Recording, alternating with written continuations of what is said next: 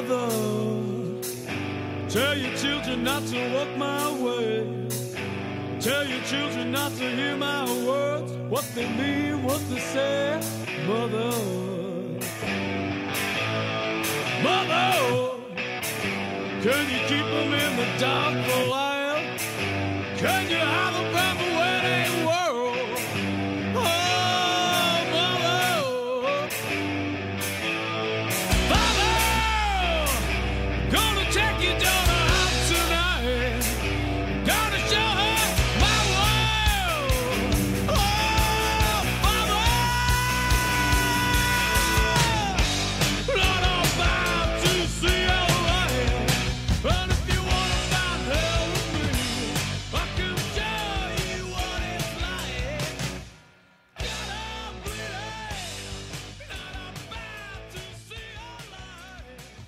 In this bonus episode of Secret Handshake, I speak with Michelle Garza Cervera, the writer and director behind upcoming Mexican horror film Huesera the Bone Woman.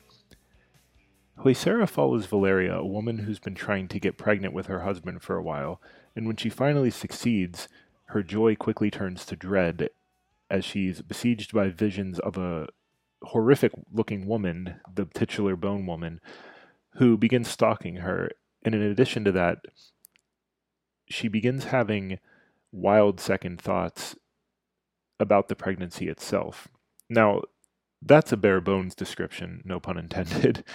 Um, there's a lot more going on with the film that I would hate to spoil because I think it's well worth your time to go in as blind as possible. But what made me want to seek Michelle out and talk to her is I went into this film knowing nothing about it. It was playing at a little film festival in my art house indie theater in, here in downtown Pittsburgh, and they every year they have a Janu Scary horror festival, which is a little indie horror festival. They play a couple movies. Um, I, I saw Kids vs Aliens there this year, for example. Had a lot of fun with that, but I hadn't heard anything about Huesera, and when I came out of the theater, I was kind of in a daze because one, the ending on this thing is gutsy as all hell, something we won't be spoiling here or in the interview.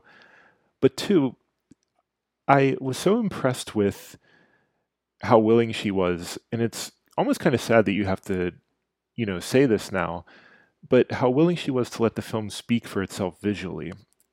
You know, th- this has been an ongoing talk in film circles, particularly on Twitter, you know, for the extremely online, where there, there's been a bit of a pushback against, you know, the quote unquote, it's about trauma horror films, films that kind of forget to scare you or forget to be interesting visually, and instead almost become TED Talks on their on their themes, you know, like whether it's about trauma, victimhood, motherhood, th- things of that nature. This is something that Huesera is dealing with, but Michelle has such a confidence in her own vision, first and foremost, and in the audience, to not spell anything out for you and to let you just sit with her characters, with Valeria, with Valeria's past as it comes to the fore, and really just let you take in everything that she's doing and scaring scaring the shit out of you, which is, you know, what you want to do in a horror film. That's arguably why we're there. And I just I found it so refreshing, but I, I- found her vision so exciting. She has such a strong command on color, on li- little symbolic imagery peppered throughout the film. Spiders and spider webs are a big thing, and when you catch on to that, you start looking out for you know structural things, whether it's you know a bridge Valeria is walking under or things in her house. You know, you start looking out for little spider webs here and there or things that resemble that. It it becomes exciting to just see someone who has such a, a strong grasp on what what we look for as film fans when we go to horror you know, we want to be scared, we want to deal with heavy themes, but we want them to be, be able to speak for themselves and not have the writer and or director kind of, you know, laying out a tweet thread, so to speak, of what what they're talking about thematically. So that really excited me.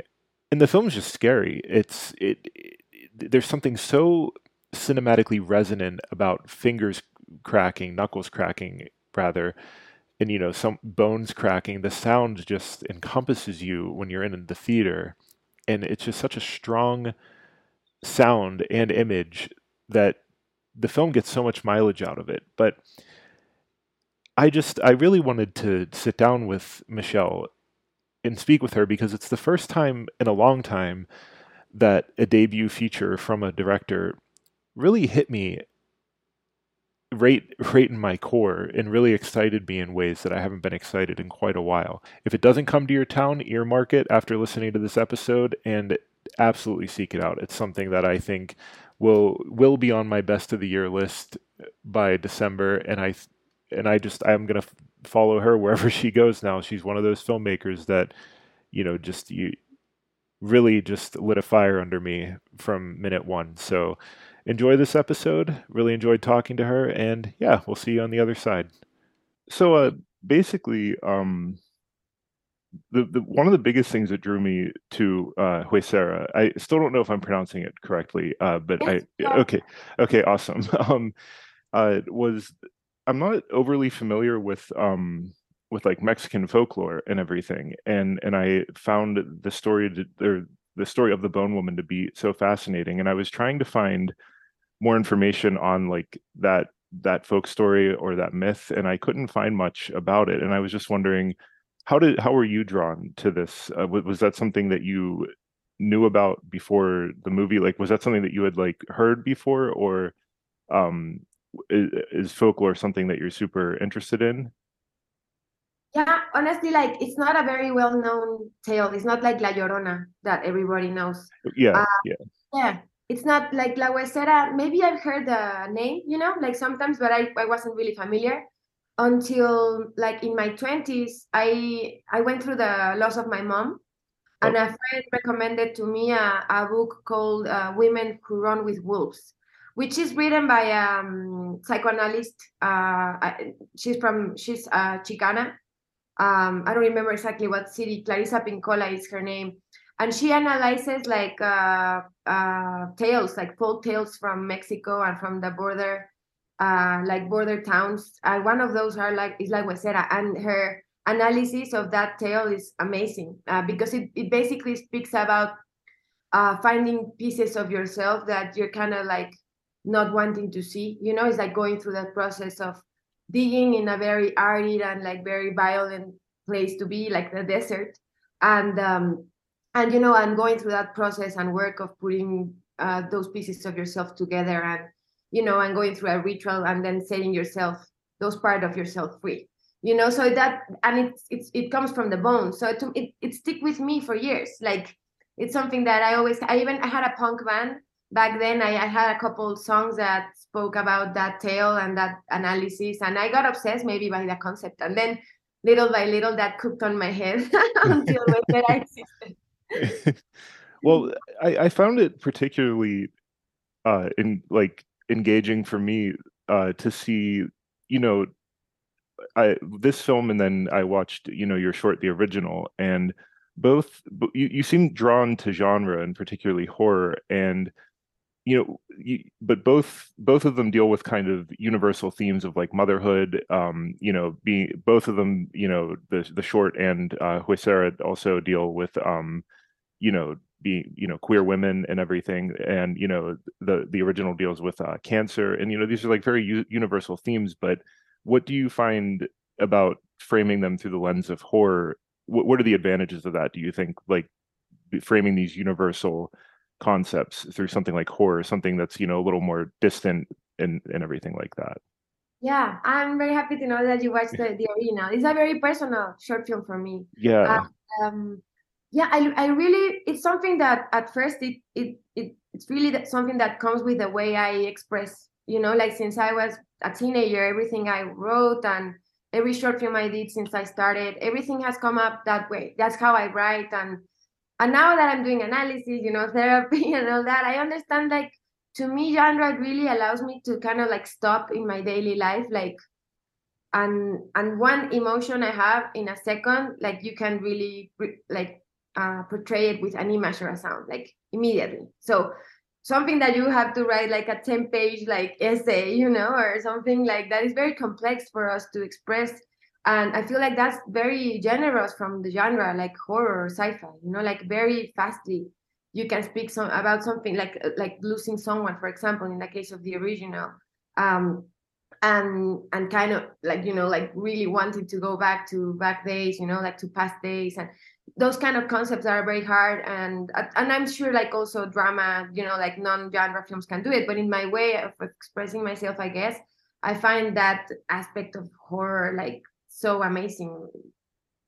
Yeah and and i what i find you know not to get too spoilery because i i know Huesera is not even technically out yet um but um what i find so bold about your work is that both um this and the original uh the endings are kind of like murky in terms of like you know with, with you know the especially with Huesera, which you know again I it's so hard to talk about without spoiling, but um, but I I've I just really appreciated that you know I think honestly in a more American version of this movie it probably would have ended with a much you know again being as vague as possible happier ending, but I think what is so bold about your movie is that it is a happy ending, but it's because of you know what what she goes through, what Valeria goes through.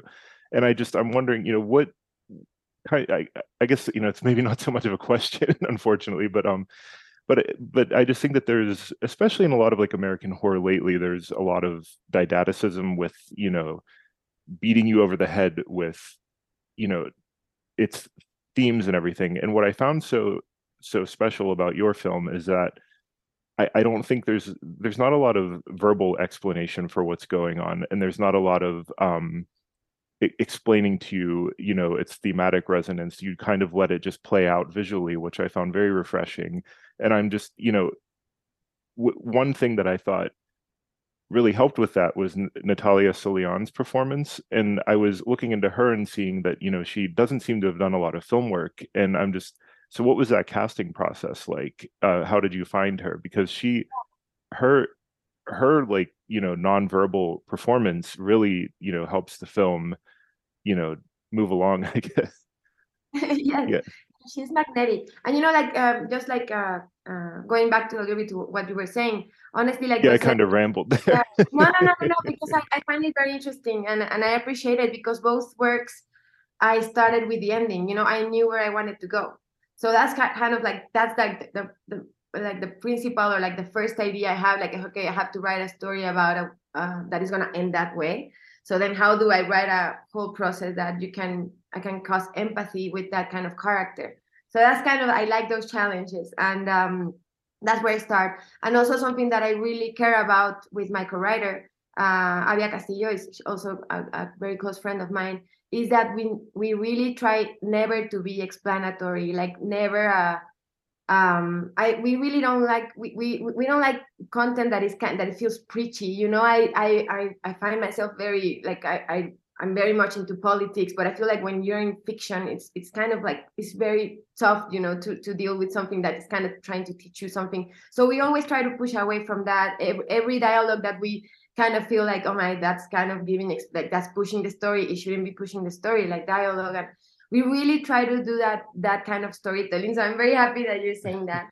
And um and honestly, Natalia Solian, I feel like she's the perfect kind of actor for that because as as you were saying, like I saw her in the theater here in Mexico. Like she's big in theater here, even though she's very young, and uh, because she's magnetic. Like she has something that is, she's the kind of actress that you believe that she's looking into to a monster, or like that she's that she's suffering a, a fracture in in one of her bones, you know, and that's very hard to do. I, and it's also a mystery for me. And and it was almost immediate when I got her casting tape that I knew that was her. Natalia has the like with one movement of an eye or like her mouth like she says so much. And and i was on set and i would let the camera roll because she was she's kind of like hypnotic in a way. And Oh, yeah, uh, she was just perfect.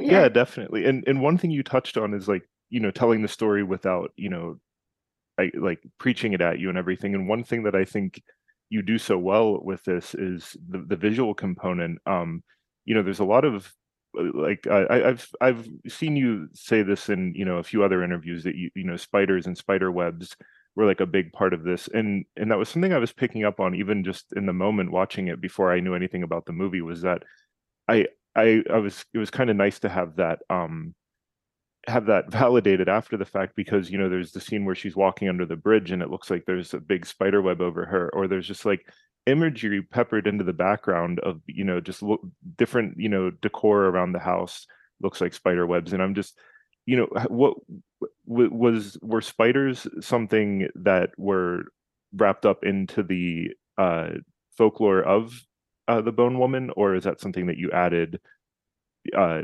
into the movie?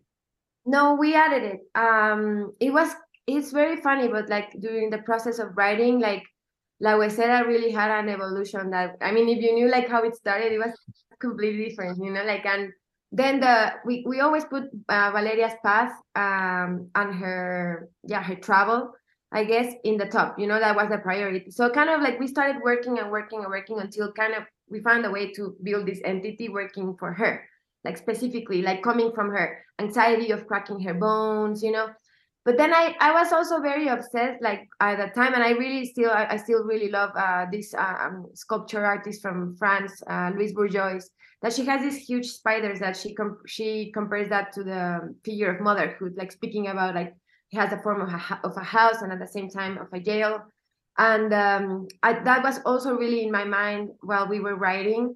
So we kind of like reduced the two rules of la huesera to be like a, a fractured female body um, and also uh, all these spiderish aspects arachnid aspects to it. So that those were like the two aesthetic rules that we had. So that's always also like what we like location picking like so much of the production design and even the light and even the sound. Like my my sound uh, team like we were also trying to see like how can we feel like a spider web you know like something that is kind of repeating.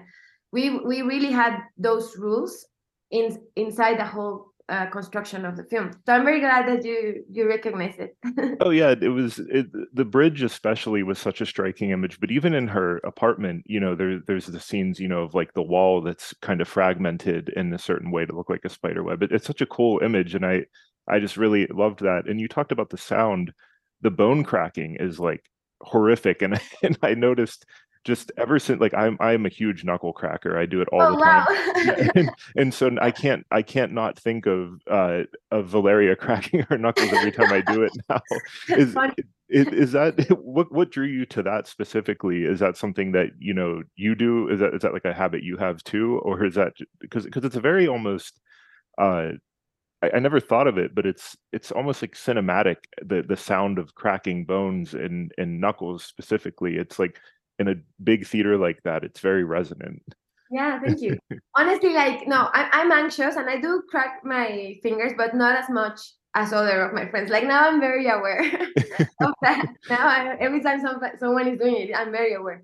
And um, you know, I, it, so we started with the legend, and then little by little through the writing, when I got to that, I was like amazed because I was like, okay, something that is very visual and also uh, like a, a, sound, like with I don't know the word, but uh, it's kind of like it's very cinematic because with one sound or one image, like you you express an emotion of a character. And and it was really through the rewrite that I thought like, oh my god, it's amazing that I have a character that has this anxiety of cracking her bones, and then I can build an entity coming out from that. And uh, it, it ends up like breaking it breaking her down you know? So it was like to me it was yeah like we were kind of trying uh, trying to follow the path of like the knife in the eye. That is something that it has an immediate reaction to the audience. Like you you immediate turn around when you see or you hear a, a bone fracture. And so yeah we thought like yeah we made it because i think it's something that's very immediate right? And very instinctual. Uh, uh, yeah. well. and you mentioned earlier that you know you know through analysis and therapy that you've been discovering things about yourself. And i and, you know not to not to tie it into this movie obviously but uh and you know during the whole press tour for spielberg's fabelmans he's been talking a lot about how he slowly has realized that he's been you know through his filmmaking he he's been basically you know and basically you know going to therapy with every film. And and i'm just wondering you know how much of this you know as much as you're willing to talk about of course but how much of this is you know drawn from your own history or you know any anyone that you may have known and because you mentioned that you know you had a punk you were in a punk band and there this has a this has a huge punk influence in it and so uh, I'm just wondering, you know, how much of this is drawn from your own life, or you know, just pe- you know, maybe people in your immediate surrounding. Yeah, you know when when I started writing, you're kind of naive because like yeah, film is complete therapy. I really started writing inspired on the figure of my grandmother, who was a woman that was similar to Valeria. Not I never met her, but like her life story. Um, and then I was I started understanding. Okay, well, I started writing this while I was going through the process of of loss of my mom.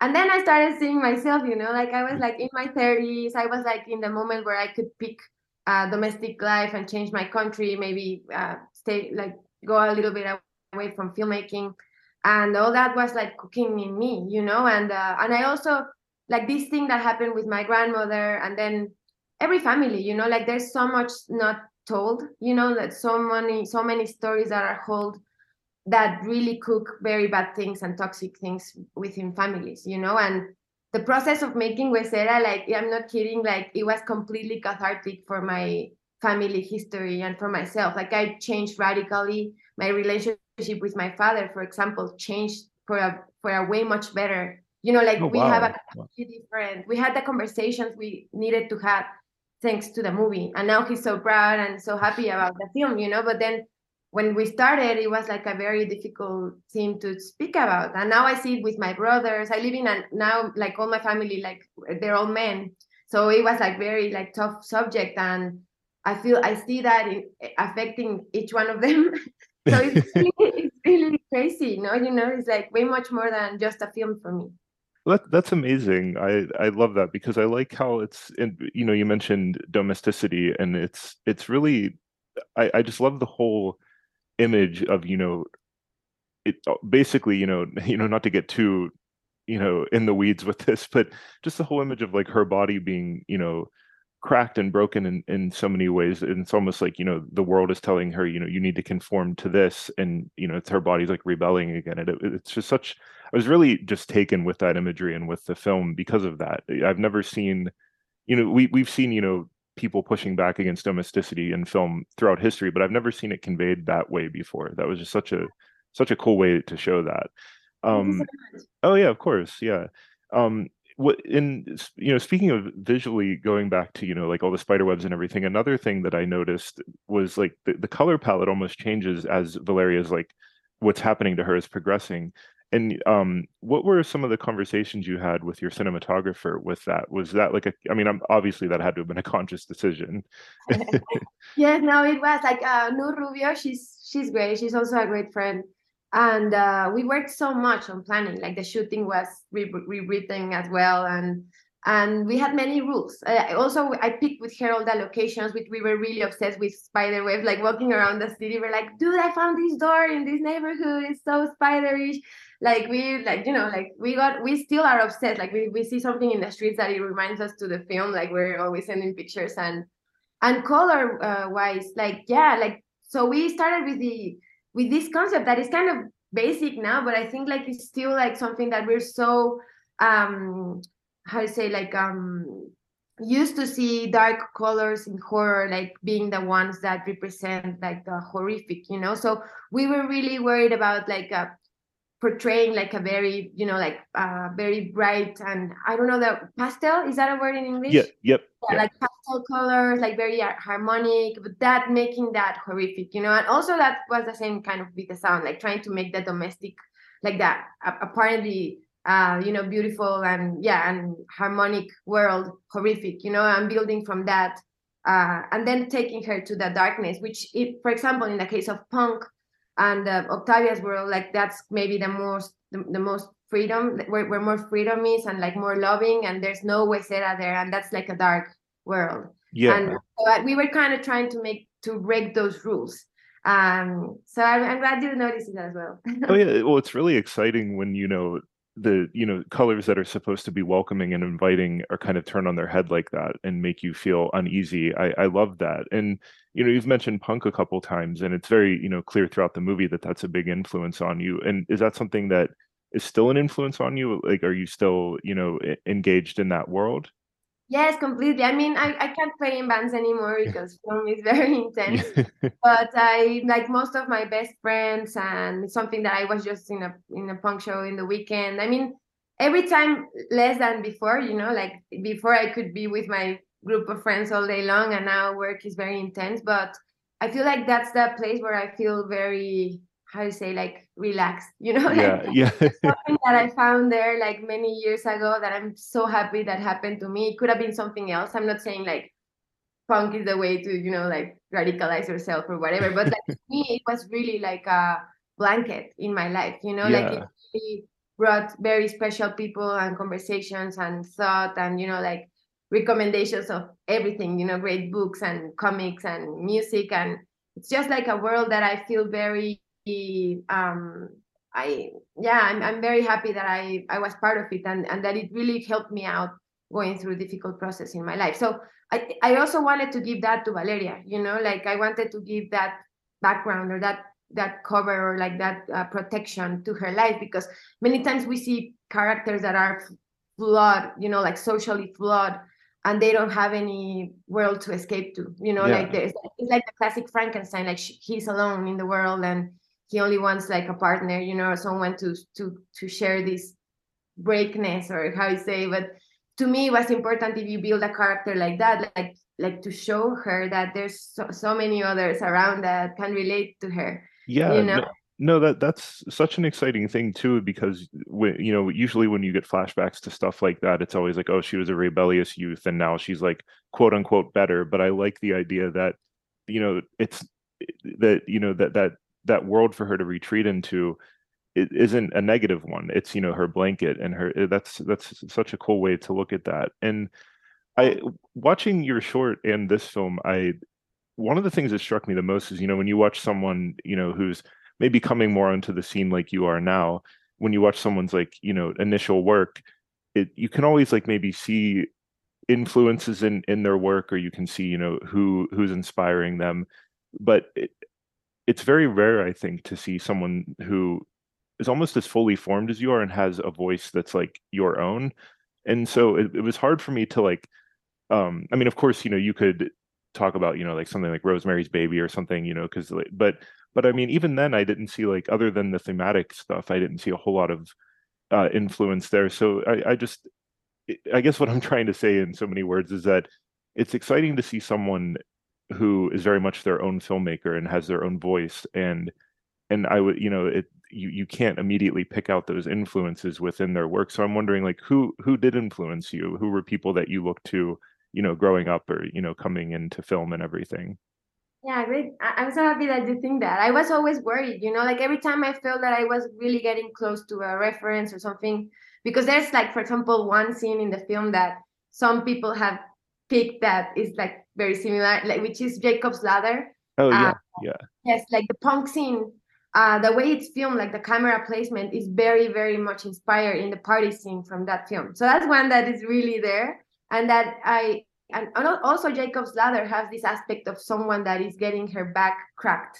Great, you know, yeah and, and he's traveling. I mean, it's it's an amazing film, and it travels all around, right? Like, uh, but I feel like that's that that was definitely a, a big inspiration in in the way of craft. I guess like the crafting. I love that the style of Jacob's Ladder because it kind of builds the horror through camera work, you know, and Yeah. or like editing or like really cinema. That's that's what like the contrast of images.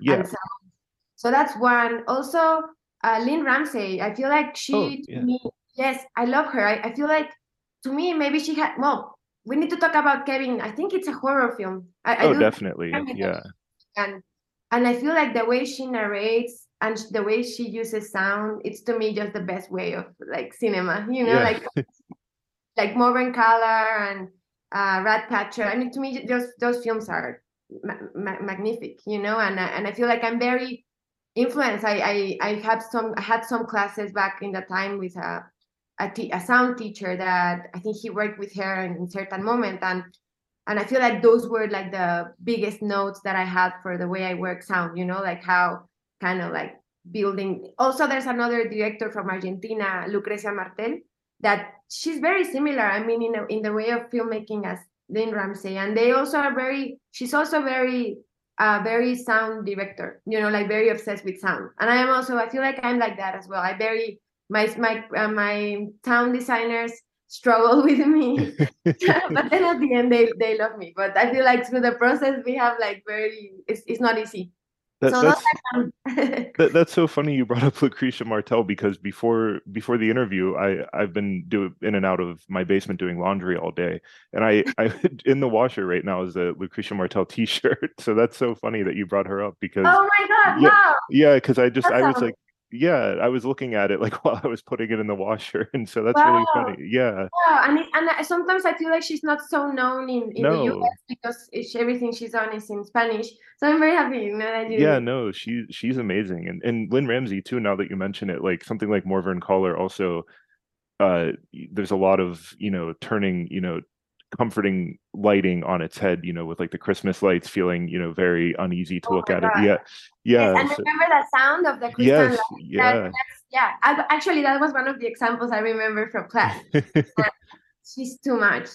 Yeah it's that her work's very hard to watch but it's it's beautiful. Um but but but um also one of the things that uh oh, it was just left my head but um but but uh no uh hang on i i have it here No, apologies And I do have that. I do have other ref- like I, I have to mention that also for for Huesera, I feel like we were really all around. Like like it was music and painting and graphic novels. Even I don't know if you know the comic Love and Rockets. oh yeah definitely Yes. Oh, Yeah. that was that was actually what put my my co-writer and myself to work together. Like that's something that when we we were working in the same company and uh, we found out we were both big fans of Love and Rockets, and that's how we kind of like started being friends and and became co-writers. And um, the characters of Valeria and Octavia are very inspired in in Maggie and Hopey from Love and Rockets, for Oh, that- example. that's Yeah, awesome. That like that they, they they have the relationship and yeah so it's it's funny you know how like like how things that are not film also like are impactful for for the film Oh yeah, definitely. And now now that you mention all that, it's like you can see that, you know, in retrospect, but it's really like I said, it's just so exciting to watch something watch a new a new voice and and you know, not have those immediately showed and it's like, you know, just seeing someone's own voice is like just a very exciting thing. So, but I but I got so excited about Lucrecia Martel that my last my my last question fell right out of my head, but I just remembered um no it-. The one of the things I really found kind of interesting was you almost flip the gender dynamics on their head in in like a domestic marriage. Like, you know, I I think it's very stereotypical to picture like, oh, here's a marriage, here's a man and woman, and you know, the the man is always the one working with his hands and everything. But I liked in this that Valeria was like always making things with her hands and you know you know building that she's you know the one building the crib and everything was that something that was intentional or was that just you know what what kind of drew you to that Yeah, no, I love that you mentioned that. I mean, honestly, like both my parents were uh, industrial designers, so I grew up grew up in a house filled full with like uh, furniture building and and then I also love the aspect of having uh, the main character working with her hands when also her hands are gonna be like the ones that start cracking. oh yeah Um, yeah, and I also wanted to have to be to give her like this spiderish thing of having like a webbing work, you know, Oh, like the yeah. kind of the kind of furniture she makes are, are like weaving ones, like Acapulco chairs. And um, so all of that was like, okay, this is the perfect thing for her. But then, like what you're saying of like, and that's something that I started understanding later, like how she's the one building. Um, and I love that. And and she's building this concept of domesticity, which ends up like breaking down. Like I can't, I don't want to spoil it, but right yeah it was like and and i feel like she i love to bring that aspect of her life that she, is kind of like what she really loves and she can do it for uh, to try to build this life but she can also take it away if, if in order if she wants to build another kind of life you know like something Right. that comes with her and yeah i love that and and another thing that I- really struck me was you know when she goes to visit the older women and you know the like the is, is that something that you're uh, that you, you've been interested in like the mysticism and everything is that a part of your life or is or you know, may, maybe not you know believing in it but you know but is that something that you know you're interested in Yes, I'm. I am. I do have an aunt that kind of belong like is in that kind of things and uh, yeah. And I really I, I at first I was like uh I I mean when I was a teenager I was not interested but then little by little I understand it more and more and I have more friends into that. And and I do think like I honestly wanted to build something that was cinematic that represented the kind of people that in my life for example have going have gone through a breaking process and then that they have found a way to fix themselves you know? And now they're ready to help you out go through that kind of processes. And to me those kind of people that have that kind of like um knowledge or yeah experience sometimes are intimidating you know and and, and they can even be represented like uh, witches you know or like uh, shamans. And um and that that also like that started cooking in the writing until i was like okay they have to be these like urban witches that are very inspiring. And, and, and i also wanted to break like some uh, very cliche representations of these kind of characters uh, especially from latin america because they're really not like that like they're Oh. they you know they have smartphones and they like you know like you know like it's, it's not it's not as uh like uh how do you say like exotic as Yeah. sometimes they're represented and i also wanted to be like loyal to that or kind of give them that representation uh so yeah I, I loved that because they almost felt like people that, you know, you could just go out and get drinks with, you know, ju- and- Exactly. yeah, they're, they're you know, super fun and like it's, it's like yeah and there's also like there's it's really like uh their practices sometimes are mixes of many many different practices you know it's like very complex now like Yeah. it can, it, yeah it has like from every part of the world or like um, traditions it's, it's like a very it's like how we're all are in the world right now now it's like we're like complete like every country is kind of mixing and like any many other cultures That's oh yeah, it's like, to yeah, it's like a, like a melting pot. Yeah, definitely. that's something that is very from the moment in in one going back to color for a minute because the original is shot in black and white and then you know again not to go into spoiler territory but the ending of this movie is kind of like looks almost black and white in certain aspects. Oh, yeah wow. is that something that you're interested in doing? Like what what was the impetus for shooting in black and white for the original? And then is that something that you like to do? Is that something you'd go back to? You know what? I was never always i, I was never really driven uh, to black and white but for some reason the original kind of called for it. It was funny but like through the development process. I, I always en- envisioned it in black and white. And then I, I really felt like it was a world that was um um and and saturated you know? Mhm. Like, not saturated. And um because of the kind of the, the way like um emotions are being treated you know or like this like uh, this kind this concept of throwing away something very easily i don't know i don't remember the word of in english but like yeah the concept of like throwing something and getting a new one easily oh yeah like i know what you're trying to say yeah like re- Yeah. recycling maybe or yeah like like or, or also like fast food you know like when Oh, oh, disposable. Yeah, disposable, yeah, disposable yeah. yeah uh, exactly that's the word and i feel that should be black and white and i also like the i was in london back when i did the original so i was really scared of not being connected to the place because i was just there for a year. I didn't feel like i could do a, a real like i was I, I wasn't feeling very attached to the place. Yeah. so then I, I really wanted to be, and everyone involved in the short ne- nobody was from london. We were from all around the world.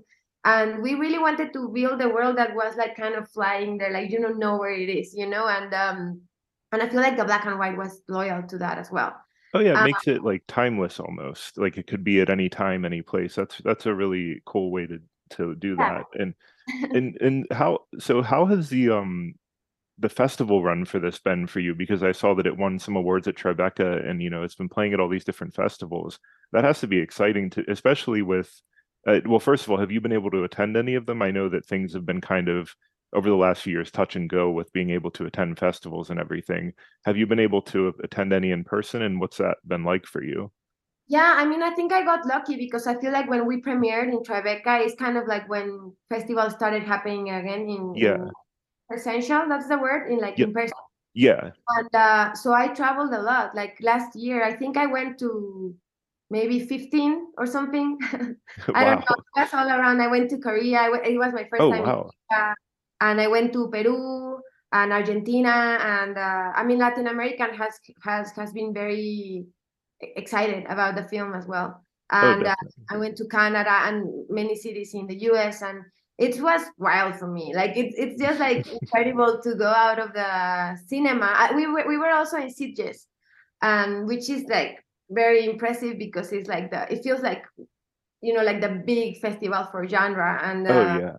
biggest. It, it feels too big and it was it's just impressive. It, like to me, like to have audiences like Sitges had, for example, a thousand seat uh cinema Yeah. and it was almost packed and it's just to see that quantity of people watching your film and then oh my god like going outside and and so many people approaching you like very like there were there has been like many encounters that with, with people that are very affected by the film that that has been impressive for me. In, in very, very yeah like very moving. And i mean Oh, I yeah. that really um synthesized what i think is like why i made the film. You know like that's exactly what what moves me because that's how that, that's i mean what i feel in a cinema is that sometimes it really like um you ha- you have a like human connection that is very hard to express. Like you feel like you have company sometimes when you feel very alone. I feel like cinema gives you like those moments that give life sense you know and to go outside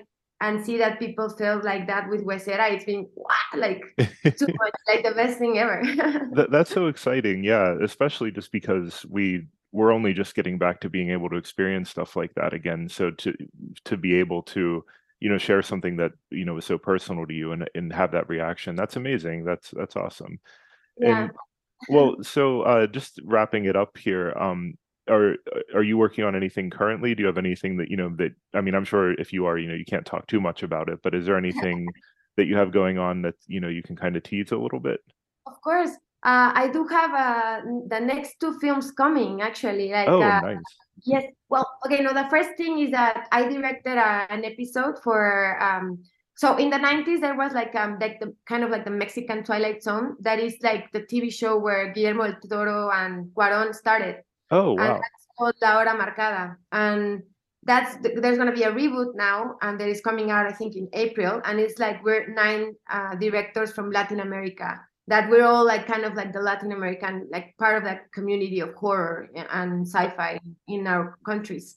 That's amazing, and and to follow in their their footsteps, you know, like Del Toro and Cuarón, like that's that's amazing. What what's the show called? Just so people listening can try to track it down. Yeah. Yeah, it's called La Hora Marcada, which means like Okay. the, the marked hour. And Oh, uh, cool.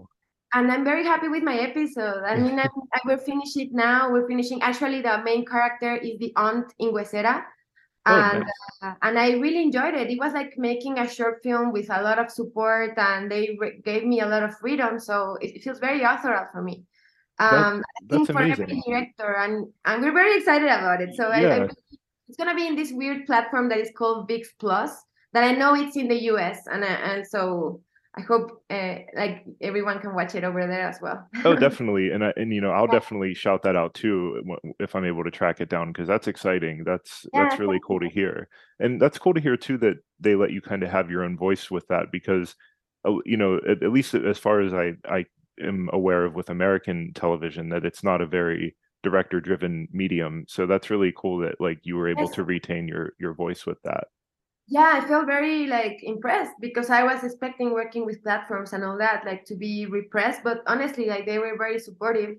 Uh, they, it's actually a very dark story, and they were okay with it. so Oh, I was, that's awesome. and then uh, so the next films are coming, and I, I'm going actually to film the second feature this year, which I feel very rushed, but that's how things happen. Like it's very different from Huesera in the sense that for Huesera I had a lot of time, but that's what everybody says with first features, like you have a lot of time. But then this one, I feel like, oh my god, I can't believe I have to go in set so soon. It's also horror, and it's also set in Mexico. It's it, but it's not in Mexico City. It's gonna be set up in a small town in the southeast of the country, and it's a little bit more in the areas of cosmic horror. I'm very excited Oh, about it. That's awesome. That's like Yeah. one of my favorite like subgenres. So that's really cool. Well, I hope it comes out well. Oh, oh, I'm sure it will. The other one, it's an adaptation of a short story by Mariana Enriquez, which I don't know if you know her, but she's an amazing writer from Argentina, and um, that's a coming of age, and it's it's more like in a slasher kind of world, uh, also set up in in Mexico City. So, yeah, that's Oh. the those are the two that I can speak for the moment. oh that's that's so exciting and and i love that you're you're sticking with horror but it sounds like each one is kind of a different you know like i said way you know earlier a different universal thematic thing that but you're able to tackle through like a different kind of horror that's exciting um Yes. and and and it's you know you we've talked about how horror is like you know something that you're drawn to but are there any other you know genres or you know uh kind of stories that you'd like to tell eventually Um, I mean, I wouldn't say no, but I, feel like I do have curiosity, especially like for dark dramas or dark comedies. Uh, like for example, in this episode, I put it in in it like so much dark comedy, which I was surprised by myself. Like, uh, I had a lot of fun with the actors and kind of like that. But I'm just discovering now uh, that I also like that. And and I actually directed another TV show that it's a thriller, like a cop thriller with chasing scenes, and I actually had a lot lot of fun. It was very fun to do. that's So awesome but I love horror. I just love I just love the genre and at the moment I I don't see myself like uh, going just like full drama for example. But let's see. Oh, I totally get it though. Yeah, horror horror is definitely the most exciting to work in and engage in. But uh, but th- this has been really great. Thank you uh so much for taking the time to do this, and and congratulations on everything. I'm really excited for this to come out and for people to see it. Like I told you before we started recording, I just kind of I go to my little indie theater here in Pittsburgh all the time, and and I just went to this not really knowing much about it or having you know heard about it because like we we have a decent film community in Pittsburgh, but like there's not a whole lot of like indie film here, and so it's always exciting to get something like this. So I'm I'm was really just blown away, kind of stumbling out of the theater after that, and so I'm I'm really excited for people to see it, and and so thank you again for this. Thanks to you, Brandon. It was amazing to talk to you. Oh Um, yeah, and definitely. the film comes out in February 10 in Yeah. some selected theaters. And then it's gonna be in VOD in the 16th of February. Oh, that's and then it's gonna it's gonna reach Shudder, which I'm really excited about. uh, That that's amazing. I I love what they do there. I love I love how many voices they've given to people and everything. Yes. Mother,